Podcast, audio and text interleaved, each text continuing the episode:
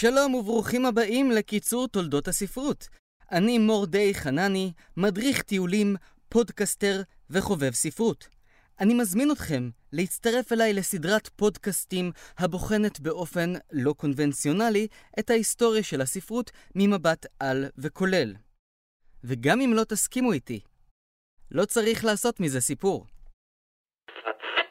כל המשפחות המאושרות דומות זו לזו. כל משפחה אומללה, אומללה בצורה שונה.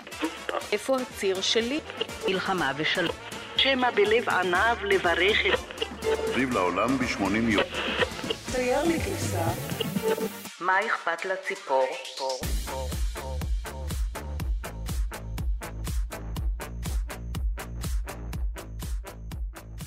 קיצור עתידות הספרות. לפני מספר פרקים התחכנו אחר ספרות המאה ה-20 והגענו למסקנה שאין מסקנה. כל ספר שנכתב מבקר את החברה, מתאר את קשיי האדם, מות הגבריות, החיים הבלתי אפשריים. ואז פורצת מלחמת עולם שאומרת, קשה לכם? עכשיו אתם תראו מה זה. בפרק הקרוב נבחן את הספרות בעולם של תקשורת ההמונים, המדיה והאינטרנט. התקופה המופלאה שבה כולם כותבים, אבל יצירות מופת כמעט ולא מוכתרות. כולם מבקרים ספרות, אבל ביקורת הספרות מתה. כולם משתמשים במילים גבוהות, אבל בשורה התחתונה, המציאות הקיברנטית מצאה את עצמה מחוץ לגבולות הספרות המטאפיזית, ועל כן אנחנו צריכים לשאול ספרות שנות ה-2000 לאן. אני סופרת כי ככה בא לי, ככה אהובי האחרון אושר לי. את סופרת לכולם ספרתי, הוא לא יודע שמזמן גמרתי. בכיתה אחת עם גולדברג, במיטה אחת עם גרינברג.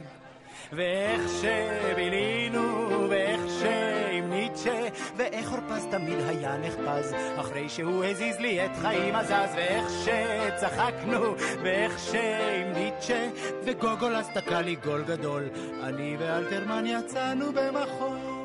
האם אנחנו חיים בתור הזהב של הספרות או בימי השפל הגדול שלה? מצד אחד, זול יותר מאי פעם לרכוש ספרים, ופשוט יותר מתמיד לדון עליהם בקבוצות דיון באינטרנט. מצד שני, הטלוויזיה והאינטרנט נוגסים ברלוונטיות של הספרות. בפרק הקרוב נחפש את התשובה של הספרות לעולם המדיה, האינטרנט והעידן הרב-ערוצי, שגזלו את הסבלנות הנדרשת לקריאה ולהתמודדות עם טקסטים מורכבים. לדעתי, הספרות עשתה לרומן את מה שהציור המודרני עשה לדיוקנאות במאה ה-19. היום לא צריך שום דיקנס שיחשוף בפנינו את סיפורם של הילדים המסכנים בבתי היתומים בפרברים של ליברפול. יש לנו את CNN. כבר לא צריך את טנסי וויליאמס שיתאר את הריקבון של הבורגנות האמריקאית, כי יש לנו המון סדרות כאלה ב-HBO. העיסוק בדרמה ובעלילות מפותלות הופקע מתחום הספרות. כיום יושבים גדודים של תסריטאים כדי לחשב באופן המדויק את הזיכוך האולטימטיבי והקטרזיס האופטימלי. והחדשות הרעות, זה עובד. בסדרות הטלוויזיה בשנים האחרונות אנחנו עדים לקונצרטים שלמים של מבע קולנועי ציורי, כמו בסיפורה של שפחה. שימוש בטכניקות יוצאות דופן של מבע דרמטי כמו הסדרה 24, שכל פרק בה מכסה שעה במהלך מאורע שמתרחש במשך יממה אחת. גם בישראל, סדרת מופת כמו שבאבניקים הציפה שיח ציבורי בצירוף עלילה מצוינת ודיאלוגים מהודקים אודות חייהם של צעירים חרדים המנסים לגשר בין עולם התורה לנהנתנות, בין מכונת קפה לבין שופינג. הסדרה ההרמון פרסה בפני הצופים תהליך של התמוססות נפשית של נשים שנכנסות לתוך קאט. אז מה התשובה של הספרות אם נלקחה ממנה הבחורה באשר לתיאור עלילות רחבות היקף, לדמויות משתנות ולאמירה חברתית? וז'בוטינסקי הזאב צחק, רץ לחבר'ה לספר ואז נחמק. ואיך שצחקנו, ואיך שעם ניטשה, עם אונורי דה בלזק זה הלך בזק, עם ערך קסנר ועם גודמן קצת חרא. למה הספרות מתקשה למצוא מענה הולם לעולם המדיה. התשובה נעוצה בכך שבמחצית השנייה של המאה ה-20 מת הקונסנזיוס. קשה מאוד להצביע על יצירות גדולות אחרי שנות ה-60. אין עמוד אש שעומד לפני המחנה ואין מודלים לחיקוי. מה הכוונה? ערכתי בדיקה קצרה של שמות הסופרים המצליחים ביותר במאה ה-20. הסופרים שזכו בפרסי נובל לספרות. הספרים הטובים ביותר של המאה ה-20, לפי מגזינים כמו טיים, למונד, אתר ביקורת הספרים גודריד, ואפילו האקדמיה הנורווגית. בכולן מוזכרות יצירות גדולות וסופרים רבים, אבל רוב היצירות הגדולות שמוזכרות הן יצירות מתחילת המאה ה-20. כשמגזין למונד הצרפתי הציג את רשימת הספרים הגדולים של המאה ה-20, הוא החשיב את ילדי חצות של סלמן רושדי מ-1981 בתור הספר האחרון הראוי לציון. מה קרה ב-20 השנים לאחר מכן? לא נכתבה שום יצירה ראויה לדיון? יתר על כן, נשאלת השאלה האם יש נייר לקמוס לספרות. במאה ה-20 פרסי הנובל לספרות הפכו למעין נייר לקמוס שכזה. הפרס הנחשב ביותר שסופר יוכל להתהדר בו, ולמרות זאת, הפרס לא ניתן ליוצרים שנחשבו עוד בימי חייהם למטווי דרך. ברטולד ברכט, ג'וזף קונרד, פרדריקו גרסיה לורקה, חורכה לואיס בורכס, אפילו ולדימיר נבוקוב, לא קיבלו את פרס הנובל לספרות. אם כך, מורותיי ורבותיי, אנחנו בבעיה. בשנות ה-2000 ניכר כי הספרות מנהלת מלחמת מאסף מול המדיה ומפסידה. השאלה, מה תוכל הספרות לעשות בכל זאת? האם ניתן למצוא אלמנט ספרותי שישמור על הרעננות והרלוונטיות של המילה הכתובה? לפי ההבחנה שלי, סגנונות ספרותיים שונים ניסו להפוך את הספרות לרלוונטית יותר ועל זמנית. ספרות המסעות למשל. עמוס עוז כתב את פה ושם בארץ ישראל בשנת 1982 ותיאר יומן מסע אישי שהפך רלוונטי גם לאחר שנים. הסופרת הנורווגית אוסנה סיירסטד תיארה את מלחמת אפגניסטן בספר בשם מוכר הספרים מקבול ואת מלחמת הבלקן בספר בשם בגבם לעולם. מסעות ספרותיים חובקי עולם בעקבות חידות כלשהן הגיעו לפסגה ספרותית בספר הגיאוגרפיה של האושר מאת אריק ויינר, אודות מסעותיו ברחבי הגלובוס והניסיון להתחקות אחר הגדרות שונות לאושר במדינות שונות. ראיונות וספרות עיתונאית זיקו בשנת 2015 את העיתונאית הבלרוסית סבטלנה אלכסייביץ' בפרס נובל. עם זאת, הז'אנר הזה עדיין מצומצם, ולמרות הכל, הוא לא ספרותי, אלא תיעודי. האם הפתרון הוא בספרות פילוסופית כמו המטוטלת של פוקו, מאת אומברטו אקו, או עולמה של סופי, מאת יוסטיין גורדר? אלו ספרים מדהימים מכיוון שהם משלבים ספרות גבוהה, התחקות נפשית ושאלות קיומיות, ביחד עם שאלות מרתקות בפילוסופיה, ושיעורים מאלפים. הז'אנר הפילוסופי הוא ז'אנר מרתק, אבל הוא לא יכול להיות המענה הספרותי לעולם המדיה. ניסיון אחרון למציאת התשובה הספרותית לטלוויזיה, לנטפליקס, לאינטרנט, ל-HBO, זו הספרות ההיסטורית.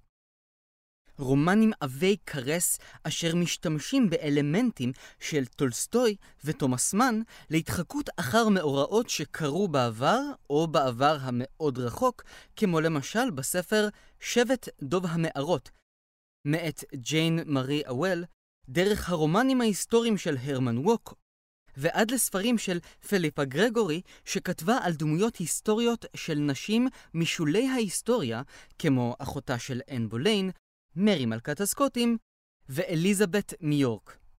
אבל גם כאן אי אפשר לומר שספרות היסטורית וסגות היסטוריות הן תשובה מוחצת למדיה. לרוב מדובר בספרות עם מאפיינים קולנועיים, כזו מתאימה את עצמה לרתק, לרגש, לזעזע, ופחות להתחקות או לסרטט קווי מתאר של חברה מסוימת.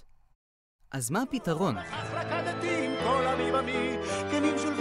על ברכמי, קפקאים הקפקפים הלך לישון, ואיזה שי קיבלתי מעגלון. יבגני יבטושנקו הוא היה מלאך, אפילו שכאב הוא לא צרח, ודיקנס בא אז לספר לי על הנס, אוי כמה הקדמות קדימה ייכנס. לדעתי הפתרון מול העולם שהופך להיות גלובלי זו ספרות שהופכת ונעשית לוקלית.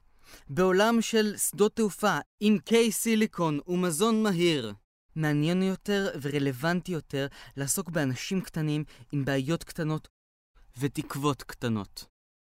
בפרק של ספרות המאה ה-20 דיברנו על כך, על הספרות המתרחשת במקומות מרוחקים, לאו דווקא בקצות העולם, אלא בקצות הנפש.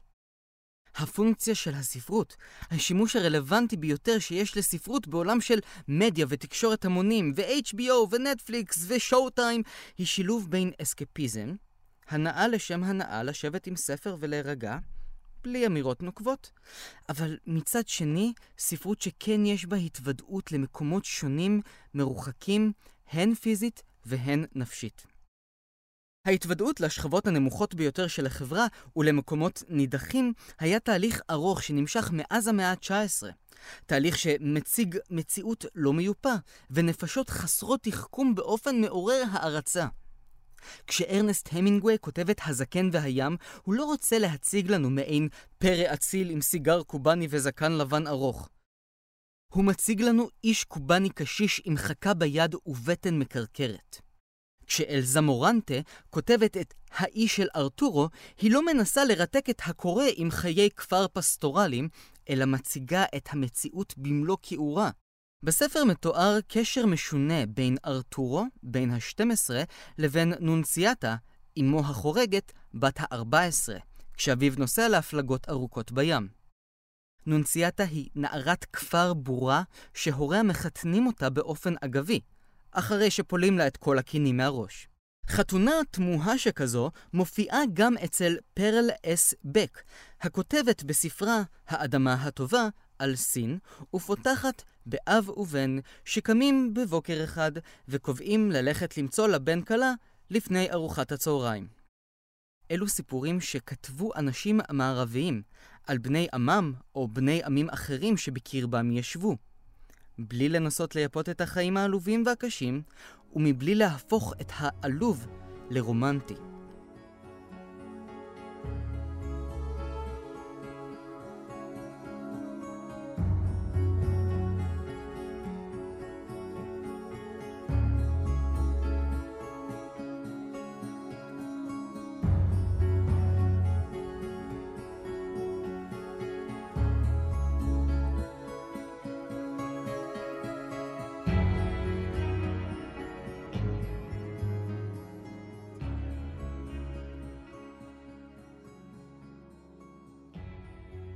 האם העתיד של הספרות נמצא בעלילות יפניות, אינדונזיות או אפריקאיות? בואו נבחן. העולם הלא מערבי והאנשים המאכלסים אותו החלו לעניין את הקהל המערבי אחרי מלחמת העולם השנייה. יש כאן עניין אירוני במידה מסוימת, שכן רומן הוא סגנון כתיבה אירופאי. עד כמה יוכל להיות אותנטי רומן שייכתב באפריקה או באסיה? האם שימוש בכלי הנשק התרבותי של היריב הוא לא הודאה בתבוסה? זה כמו להעלות אתר לאינטרנט שמתנגד לשימוש באינטרנט. הספרות האפריקאית משתלבת לאיתה בעולם הספרות המערבית, ולעיתים אפילו מצליחה למשוך תשומת לב ואהדה. כך למשל המחזה סיזואה בנזי מת, שנכתב בדרום אפריקה בתחילת שנות ה-70 והוצג בניו יורק, סיפר על שני גברים שחורים שנאבקים על עצמאות והישרדות בצל המשטר של האפרטייד. כל המחזה מדובר בסלנג של עובדים קשי יום שמערבבים שיחות אגביות ושיחות על חופש באותה הנשימה. המחזה הפך לסמל, למאבק נגד האפרטייד. במקרה אחר ניתן להצביע על הסופר הניגרי צ'ינואה עצ'בא, שנחשב לאבי הספרות האפריקאית המודרנית, והאדם שהביא לראשונה למערב רומנים שמתארים את החיים באפריקה. שבטים שבהם גברים מכים נשים וצוברים נשים כמו סחורה. עצ'בא מבקר את החברה האפריקאית, אבל גם את העולם המערבי, ולא רואה בכך שום סתירה. הוא כותב למשל על אוקונוקו, אדם בעל שיעור קומה ונוירוטי. אדם שמדגים את הכישלון של ההתמודדות של הגבר האפריקאי מול האדם הלבן. אוקונוקו לא מצליח לגשר בין חובתו להגן על השבט ובין הפחד שלו עצמו לאבד את העולם שהוא מכיר כאשר מגיע האדם הלבן. הוא הורג נער שבוי מכפר סמוך כאשר הוא פולט כדור על אחד מבני השבט שלו במהלך לוויה. ובסופו של דבר, אזהרת ספוילר, הוא עורף את ראשו של אחד השליחים הלבנים ומתאבד לאחר מכן.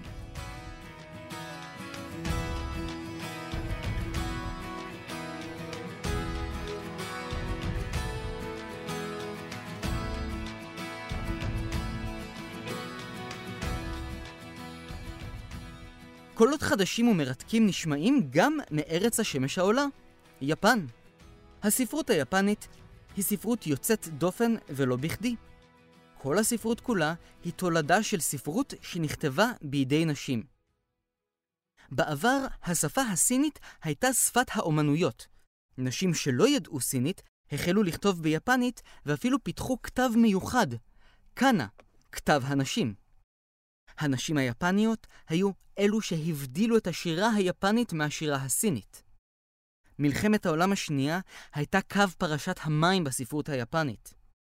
אספר בקליפת אגוז שהמוטו של היפנים אחרי המלחמה היה כבשתם אותנו, הבסתם אותנו, עמדתם לכלותנו, עכשיו תסבירו לנו איך עשיתם את זה כי גם אנחנו רוצים לדעת. למעשה, זה היה המוטו של היפנים גם לפני המלחמה. זו הסיבה לכך שהם כל כך אהבו יהודים. הם רצו ללמוד מאיתנו איך להשתלט על העולם. בספרות היפנית ניתן למצוא את הדיסוננס שעומד בין העבר המפואר למודרניות. לכאורה כל ספרות היא כזאת, אבל אצל היפנים גם העבר וגם המודרנה מוחלטים. שלב הביניים הוא שלב של הזיה ותעתוע. כך למשל, יוקיו מישימה, סופר גאון, שניסה להקים מחדש צבא של סמוראים כדי להחזיר את התפארת היפנית. בניסיון לתאר את הבלבול, המשיכה והדחייה של החברה היפנית מול התרבות האירופאית, הוא כותב את הספר וידועים של מסכה. קוצ'אן, הדובר בסיפור, נזכר בעצמו כאשר הוא היה בן 4, מעיין בספר תמונות, ניגש לתמונה אחת של אביר אירופאי מרשים על סוס לבן. הוא מביט בו בערגה ונבוך בשל המשיכה שלו לאותו אביר. כאשר אחותו באה לראות מה הוא עושה ומספרת לו שהאביר הוא למעשה ז'אן דארק, קוצ'אן שרוצה שהאביר יהיה מופת לגבריות, כועס על ז'אן דארק שהיא אישה שהתחפשה לגבר. לאחר שנים במהלך ההתבגרות הוא מאמין כי כולם סביבו מסתירים את הרגשות האמיתיים שלהם אחד מהשני ואת הנטיות המיניות שלהם. ההוויה היפנית היא הנטייה הבסיסית של החברה, והמשיכה והדחייה מול התרבות האירופאית היא לא משבר תרבותי, אלא הדחקה אישיותית. במקרה אחר ניתן לציין את הסופרת בננה יושימוטו, שכותבת רומנים המבוססים על קיץ' פומפוזי מלא צבעי מאכל ספרותיים, כאשר היא מתארת דמויות נוקשות וערכים חברתיים שלא השתנו מימי השוגונים. כך למשל, בספר בשם האגם, ציירת בשם צ'יהירו עובדת על ציור קיר מלא קופים ותמונות משונות על בניין של בית ספר. מבחינתה, זה עניין שגרתי לחלוטין לשלב בין אומנות סופר קיצ'ית לבין ילדים שלבושים בתלבושת אחידה וקדים קידה למורה כשהיא נכנסת לכיתה. הסופר הגדול ביותר ביפן הוא כמובן הרוקי מורקאמי, שההשפעה שלו חרגה מגבולות יפן, ועל כך נדבר בהמשך הפרק. גם הודו הפכה לכר פורה לספרות מודרנית בעולם שלאחר נפילת הקולוניאליזם. תת היבשת הענקית הזו הצמיחה סופרים מדהימים כמו ויקרמסט או רוהינטון מיסטרי. עם זאת, מרבית הסופרים ההודים כותבים באנגלית, ויצירות הודיות רבות, פוסט-קולוניאליות, אם תתעקשו, נכתבות על ידי אנשים מערביים, כמו למשל שנטרם, ספר חצי אוטוביוגרפי מאת רוברט דייוויס גרגורי, המתאר את חייו בשכונות עוני של מומבאי. רביעת הראג' שנכתבה בידי פול סקוט מתארת את השינוי שעיר הודית מדומיינת עוברת בעקבות נפילת הקולוניאליזם, ובמקרה אחר ניתן לציין את מרי קיי מרגרט שכתבה את יצירתה המופתית היכלות רחוקים. ספר המתאר נער שגדל כהודי, גילה שלמעשה הוא יתום אנגלי, נשלח למשפחה שלו באנגליה וחוזר להודו כדי לפקד על פלוגה אנגלית, רק שכאן נשאלת השאלה שהופכת את הספר על פיו. האם אני אנגלי או שאני הודי?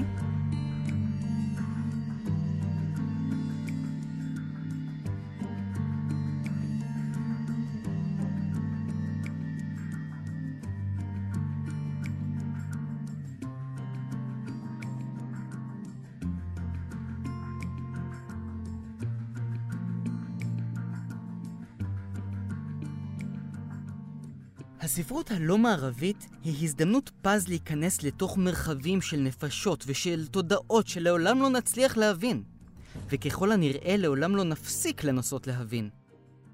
התשובה של עולם המדיה נמצאת במרחבים זרים שלעולם לא יוכלו להתגלם לסרט או לסדרה.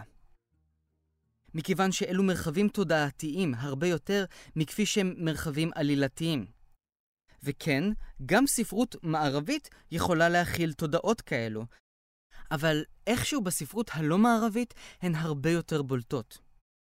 כך למשל בספר איזון עדין של רוהינטון מיסטרי, המספר בין השאר על שני חייטים מאחת הקסטות הנמוכות שמגיעים מעולם של פושטי יד שנולדו לתוך עסקי הקבצנות. בעולם שלהם יש הכל, אפילו אומנות. אחד הקבצנים רוצה להקים מיצג קבצני-אומנותי שבו קבצן עיוור יסחב על כתפיו קבצן קטוע רגליים שיכוון אותו בעודם עוברים בשוק ומבקשים נדבות. החייטים העוסקים בקבצנות וחבריהם עוברים ויוצאים מתוך ביתה של אלמנה צעירה שמסרבת להינשא שנית. זה סיפור שקורה בו הכל, אבל לא קורה בו כלום. ובשום אופן אי אפשר לתרגם אותו למסך הגדול או למסך הקטן, מכיוון שזו עלילה שמורכבת יותר מרעיונות מאשר מפעולות. היא אנטי חומר, ובפרט אנטי חומר דרמטי. לא קורה בה כלום, וקורה בה הכל. בסוג ספרות כזה טמון הגרעין שהופך את האיזוטרי והנידח ביותר לגלובלי והרווח ביותר. אם התיאור שלי עצמו עדיין נשמע לכם איזוטרי ונידח, שמרתי את הג'וקר לסוף. אפרים קישון. סטיריקן ומסאי, שכתב על מפאי וההסתדרות, רחובות תל אביב וההוויה הלבנטינית של ארץ ציון וירושלים. לכאורה, זר לא יבין זאת. האמנם? דווקא השוליות, הנידחות והספציפיות של אפרים קישון, שלא העלה בדעתו להצחיק קוריאנים או איסלנדים, היא זו שגרמה לו לחולל את הנס. למרות שאפרים קישון כתב הומורסקות שהתייחסו לחברה הישראלית, הוא הפך לפופולרי יותר ברחבי העולם. ההוויה הישראלית נטמעה בכתיבה שלו כפי שחוט נטמע בבד שאותו הוא תופר. הכתיבה של קישון על חוויית העלייה הישראלית הופכת לחוויה של זרות גלובלית. כשהוא מתייחס לממסד הישראלי, הוא מתייחס לכל ממסד. אפילו כשהוא מכנה דמויות עם שמות כמו דוקטור בר ביצוע, גברת קלניות, מר פדיון האב, גברת פריון עבודה, הוא מתייחס לכל אדם שהאישיות שלו מתמזגת לתוך הפרסונה המקצועית, שאמורה לייצג אותו. הגעתי בתור עולה להיפה בדיוק לפני 25 שנה על סיפון עוניית העבדים הנודעת גלילה. ירדתי להוף ביחד עם 100,000 עולים אחרים, והתקדמתי בקצב של שבלול לעבר שולחן קטן שהוצב על קצה הרציף. מעל השולחן היטלטלה נורת השמל עירומה תלויה על הוד בודד. ומתחת לאור הקלוש הזה ישב לו פקיד קטן עייף עד מוות שכולו חקי, יידיש וותק. שמך? שאל אותי. פרנץ קישון. אמרתי את האמת.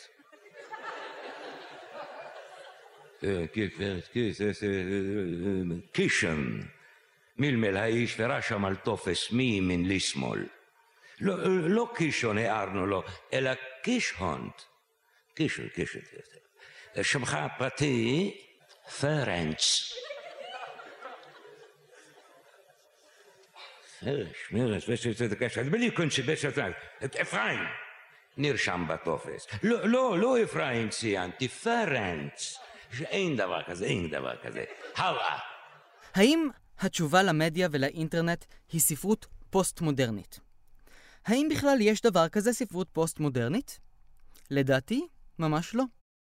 בעוד אומנויות דרמטיות אחרות, תיאטרון וקולנוע, כבר גויסו לטובת ריטוש המחשבה האנושית, וכמובן, גם אומנויות חזותיות כמו פיסול וציור, וגם מוזיקה וגם שירה, כל אותן אומנויות נחטפו ונכנסו לתוך בלנדר תודעתי. ולבלנדר הזה קוראים המחשבה הפוסט-מודרנית. עם זאת, הספרות, כלומר ספרות הפרוזה, ניצלה מציפורני הפוסט-מודרניזם. אחד מהדיונים הארוכים והמתישים ביותר של המאה ה-20 הוא הדיון על האסלה של דושאמפ. אותה הניח במרכז מוזיאון תוך שהוא מטריס מול הקהל ושואל, מה זו אומנות? שאלה שהתשובה הרווחת עליה היא, היופי הוא בעיני המתבונן. יופי. עולם האומנות נקרא תחת שאלות גדולות כמו מה זו אומנות, מוזיאונים שלמים הוקדשו לעבודות פיסול בגלילי נייר טואלט, וציורים שנראים כמו תאונות קונפטי. מה לגבי התיאטרון? במשך הזמן, התיאטרון התפצל לשני סוגים, רפרטוארי ופרינג', כדי להבדיל בין הצגות מסחריות עם התחלה, אמצע וסוף, לבין תיאטרון ניסיוני ועירובים משונים של מופעי מחול ווידאו-ארט. גם הקולנוע מצא לעצמו איזו נחמה מוזרה בנאות הפוסט-מודרניזם. אוכל לספר על כך באנקדוטה קטנה ומביכה. פעם הוזמנתי לגלה של חבר, סטודנט לקולנוע. הגלה נערכה בגלריה ביפו. הגעתי מוקדם מהצפוי ואף אחד לא היה במקום. החבר אמר לי שאני יכול לצפות בסרט הקצר שהכין, כי ממילא כולם יגיעו בעוד שעה. בצד הגלריה ניצבה טלוויזיה המחוברת למחשב, ועליה הוקרן שומר מסך. ניגשתי למחשב וביקשתי להזיז את העכבר כדי שהסרט יתחיל. החבר שאל אותי מה אני עושה, אמרתי לו שאני רוצה להוציא את המחשב מהשומר מסך כדי להתחיל את הסרט, והחבר אמר לי, זה לא שומר מסך, זה הסרט. הציור, הקולנוע והתיאטרון. כולם לקח הוויטקנשטיין, כולם סחף הדייוויד לינץ', ורק הספרות נותרה לבדה. למרות שעולם הספרות ניצל ברובו מציפורני הפוסט-מודרניזם, ענף אחד הוא קרב כדי להציל את כל העץ. ענף השירה. מה שהיה בעבר, הז'אנר המרכזי שהכיל בתוכו סונטות, שירי אהבה, שירים לירים ואפילו מקמות, הפך להיות התחום היחידי בעולם הספרות שבו ניטשים קרבות עד עצם היום הזה בנוגע לשאלה מה זה שיר, ממה הוא מורכב, מהו שיר טוב, האם שיר חייב להיות מחורז, כמו למשל השיר האלמותי של נתן זך. ואני מצטט. מתה אשתו של המורה למתמטיקה שלי, אבוי לאשתו של המורה למתמטיקה שלי, אבוי למורה למתמטיקה שלי עצמו, מתה של אשתו המורה שלי למתמטיקה, אבוי לאשתו של המורה שלי למתמטיקה. אוקיי, happy end. ספרות ניצלה, לדעתי, מכיבושי הפוסט-מודרניזם, מכיוון שספרות היא ז'אנר שמצריך משך זמן ארוך במיוחד. שלא כמו יצירת אומנות שבה מביטים במוזיאון במשך מספר דקות וממשיכים הלאה, או שיר שקוראים ומנתחים ועוברים לדף הבא, או אפילו מופעי מחול ווידאו-ארט עוקצניים שנגמרים אחרי שעה, ספר לוקח הרבה יותר זמן. עם זאת, בעודי כותב את הפרק, בחנתי מקורות שונים שדיברו על ספרות פוסט-מודרנית וציינו את הרוקי מורקאמי, חורכה לואיס בורכס, אלנה גארו, סלמן רושדי, וכן את אורלי קסטלבלום ואת אתגר קרת. לדעתי לא מדובר ממש בפוסט-מודרניזם, אלא בסגנונות שונים של מה שנקרא ריאליזם קסום. תת-ז'אנר של ספרות הפנטזיה. שילוב של אלמנטים כלליים מאוד של פנטזיה בתוך הספרות היומיומית, אפילו אם היא גרוטסקית, כמו אצל אורלי קסטלבלום, שנוסעת לגרמניה כדי לבחור כליות לבן שלה, וכל לילה היא בוחנת לו כליה אחרת. אצל הרוקי מורקאמי, גם כן, מוצגת המציאות כפי שאנחנו מכירים אותה. אבל בכל פעם יש פרט קטן שמזיז את המציאות 2 מעלות ימינה או שמאלה. פעם זו אומאמה, גיבורת הספר 1Q84, שמגיעה בדרך לא דרך לעולם שיש בו 2 ירחים בשמיים, וילדה מפריחה פקעת של אוויר, ויוצאת מתוכה עז. במקרה אחר, יש זקן שמדבר עם חתולים בקפקא על החוף. זו לא ספרות פוסט-מודרנית, כי זה טוב מכדי להיות ספרות פוסט-מודרנית. יש בה עלילה, יש בה התחלה, יש בה אמצע, יש בה היגיון בתוך כל חוסר ההיגיון הזה. וכן, כיום מתחילים להתעורר ניצנים של ספרות פוסט-מודרנית במובן המאתגר של המילה, כמו למשל פבלו קצ'זיאן, שכתב את הספר חופש מוחלט, מעין דיאלוג בלתי נגמר בין 2 דמויות, בלי מטרה, בלי עלילה ובלי רחמים על הקורא.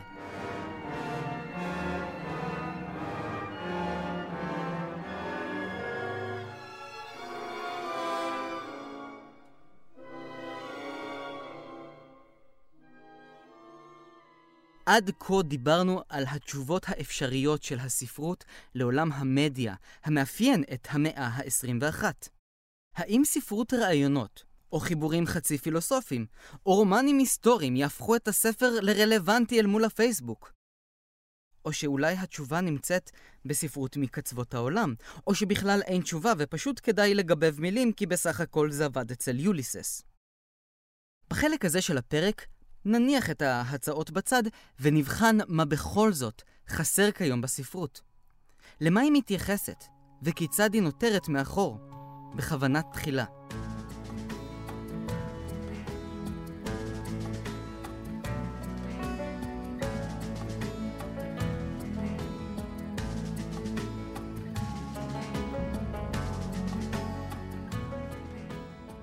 מתי התחילה הספרות של המאה ה-21?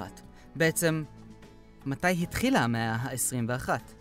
שום דבר יוצא דופן לא התרחש ברגע שבו השעון היכה חצות בחגיגות המילניום. בגלפיים לא טרף אף אחד, והעולם לא נחטף על ידי חייזרים. אז מתי כן התחילה המאה ה-21? בואו נבדוק לרגע את התקדים ההיסטורי. מתי החלה המאה ה-20? לפי ההיסטוריונית ברברה טוחמן, המאה ה-20 התחילה ב-28 ביוני 1914, כאשר נרצח יורש העצר האוסטרי פרנץ פרדיננד, ומלחמת העולם פרצה. אם כך, מתי התחילה המאה ה-21? סביר להניח שב-11 בספטמבר 2001, עם פיגועי התאומים. אז זהו, שלא ממש. בואו נבחן תיאוריה של היסטוריון אחר, יובל נוח הררי, שחוקר את המאה ה-21 ואת העתיד. במאה ה-21, סדר היום החברתי והפוליטי לא מוכתב יותר על ידי מלחמות רעב ומגפות, שאומנם קיימים עדיין בחלקים מתפתחים של העולם. במאה ה-21 אין שום סיכוי שמחר בבוקר גרמניה תפלוש לצרפת או שברזיל תכבוש את ארגנטינה. במאה ה-21 האבולה נעצרת לפני שהיא משמידה מחצית אפריקה. ובמאה ה-21 הסיכוי למות מרעב נמוך באופן ניכר מהסיכוי למות מהשמנת יתר. לפי התיאוריה של יובל נוח הררי, ואני לוקח לעצמי טענה שניתן להוכיח או להפריך, לדעתי, המאה ה-21 התחילה ב-13 בנובמבר 2006, התאריך שבו גוגל רכשה את יוטיוב. קווי היסוד הבסיסיים של ההיסטוריה במאה ה-21 לא עוברים בפנטגון, אלא בעמק הסיליקון. השאלה היא, האם ההיסטוריה החדשה והעולם המתפתח של הייטק ומציאות מרובדת בא לידי ביטוי בספרות? בואו נבדוק. מאז תחילת המילניום הנוכחי נכתבו ספרים נפלאים על הגירה ועל זהות, על פוסט-קולוניאליזם ומסעות, מהרומנים הנפוליטנים של אלנה פרנטה, דרך איאן מקיואן, אשכול נבו, ומאיה ערד. סך הכל נכתבות יצירות נהדרות, ישנה תנופה גדולה בתחום הספרות. האינטרנט שאיים לחרב את עולם הספר מצליח בכל פעם מחדש להפגיש קוראים, להעשיר דעות ולעבות את מספר הקוראים מסביב לגלובוס. אבל הדבר הבולט ביותר בספרות של המאה ה-21 הוא שברוב רובם של הספרים לא נוכחת המאה ה-21. אולי התקופה היא המאה ה-21. אולי הערים, הפרברים, האירועים מעוגנים בתוך המציאות של המאה ה-21, אבל ההוויה נפקדת. מאז תחילת המילניום הנוכחי ממשיכים להיכתב במערב רומנים אנטי-מלחמתיים רבים, וחוויית המלחמה חיה וקיימת, למרות שהמלחמות נמצאות בשולי הציביליזציה המערבית, אפריקה וסוריה. מאז תחילת המילניום הנוכחי ממשיכים להיכתב רומנים על גירושים או נישואים מתפוררים, אבל יחסים פתוחים? זה נושא שהס מלהזכיר. מאז תחילת המילניום הנוכחי, רצח הוא חלק אינטגרלי מעלילות של מתח ודרמה. אבל מה לגבי התאבדות? הרי בעולם המערבי כיום יש יותר סיכוי שאדם יהרוג את עצמו מאשר שמישהו אחר יהרוג אותו. כואב לי לציין, אבל גם נוכחות מחלת הסרטן היא חלק מהמשוואה הזו. ולא בגלל שהסרטן הוא לא חלק בהוויית המאה ה-21. זו פשוט הוכחה לכך שעיסוק במחלות קשות אומנם נכנס לספרות, אבל מגפת ההשמנה למשל כמעט ולא באה לידי ביטוי. הבחינה של נושאי הספרות במאה ה-21 עד כה לא מעודדת. למרות שנכתבת ספרות טובה, היא מתקשה לגבור על עולם המדיה. אבל במקרה הזה, לדעתי, העיסוק בהשפעת המדיה הוא כנראה הפתרון לספרות שממשיכה להתעלם מהמדיה.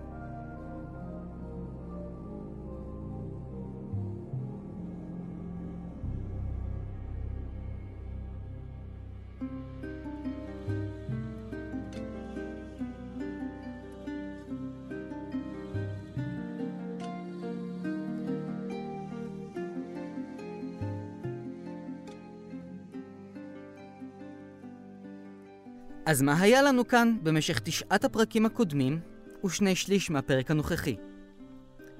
היו לנו רומנים על מלחמות גדולות, אנשי עמל, חלקאים ואומללים שעלולים למות ברעב.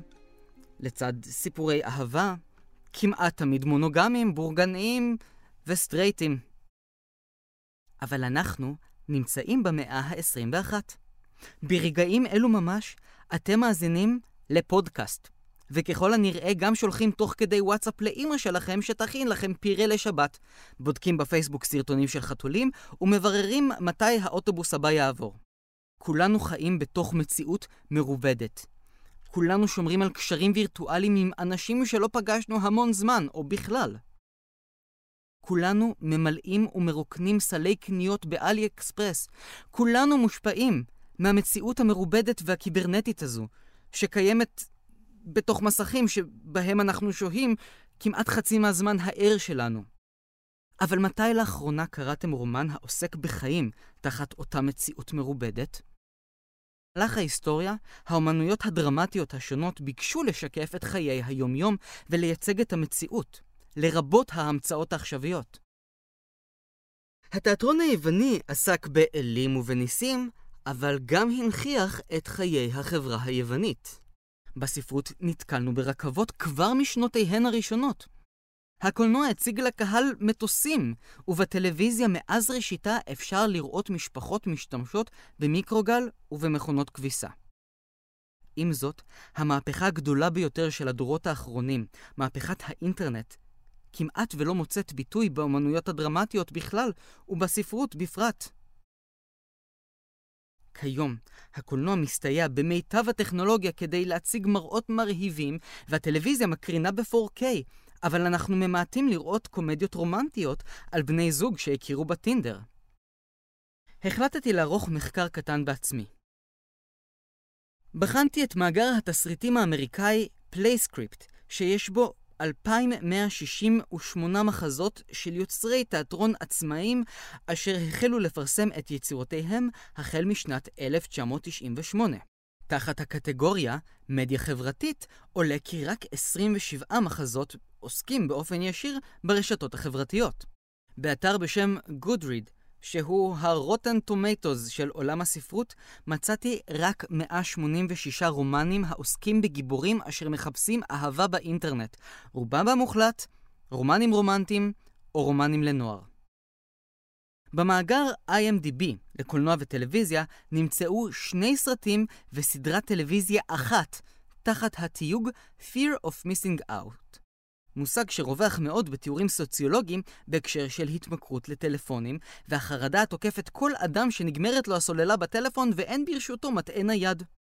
בחיפוש באותו מאגר אחר דייטינג באינטרנט נמצאו 72 כותרים עבור סרטים דוקומנטריים ועוד 120 כותרים על היכרויות שונות באינטרנט, רובם המוחלט עוסק בגייז. אומנויות הדרמה, קולנוע, טלוויזיה, תיאטרון, ספרות, מתעלמות למשל מאופן ההיכרות המודרני של אפליקציות דייטינג.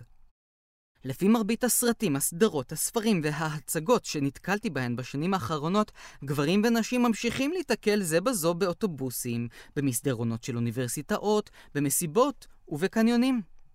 בסדרה איך פגשתי את אמא, שנחשבת ללקסיקון הדייטינג הטלוויזיוני של המילניום הנוכחי, רק במקרה אחד, הגיבור טד מוסבי מכיר מישהי באמצעות האינטרנט. במקרה אחר, הספר של מאיה ערד, המורה לעברית, ישנה נובלה על אם המאפשרת לבת שלה זמן מוגבל ביום לשמור על קשרי וואטסאפ עם חבריה לכיתה. אבל אותה האם הופכת להיות אובססיבית למעקב אחר אותן אפליקציות ומתמכרת להן בעצמה. זו דוגמה ליוצא מן הכלל שמעיד על הכלל. יתר על כן, מאיה ערד בעצמה כתבה בספר אחר שיצא בשנת 2015, העלמה מקזן, על רווקה אחת שלא מוכנה להכיר גבר דרך האינטרנט. אך באחד התרחישים, היא חוזרת הביתה בציפייה לכך שתתקבל הודעה חדשה במשיבון הקולי. אפשר להבין את המגננה של הספרות מפני המדיה ושילוב של אפליקציות וסמארטפונים בעלילה. המדיה היא האויב של הספר. האינטרנט מאיים על הרלוונטיות של דף הנייר. יתר על כן, סופר העוסק בטכנולוגיה חושש, לדעתי די בצדק, שתוך מספר שנים השימוש באפליקציות בעלילה ימנע מהספר להפוך לעל זמני. תחשבו כמה תשומת לב הייתה נגרעת אם הייתם נתקלים באמצע רומן בשני אנשים שמשוחחים ב-ICQ. כאילו ימים שהאומנות הפכה ליומנות, אתה מלחין תאריכים ושעות בשבוע, משחק משחקים, מנהל מאבקים עם ברביות וחיילי צעצוע.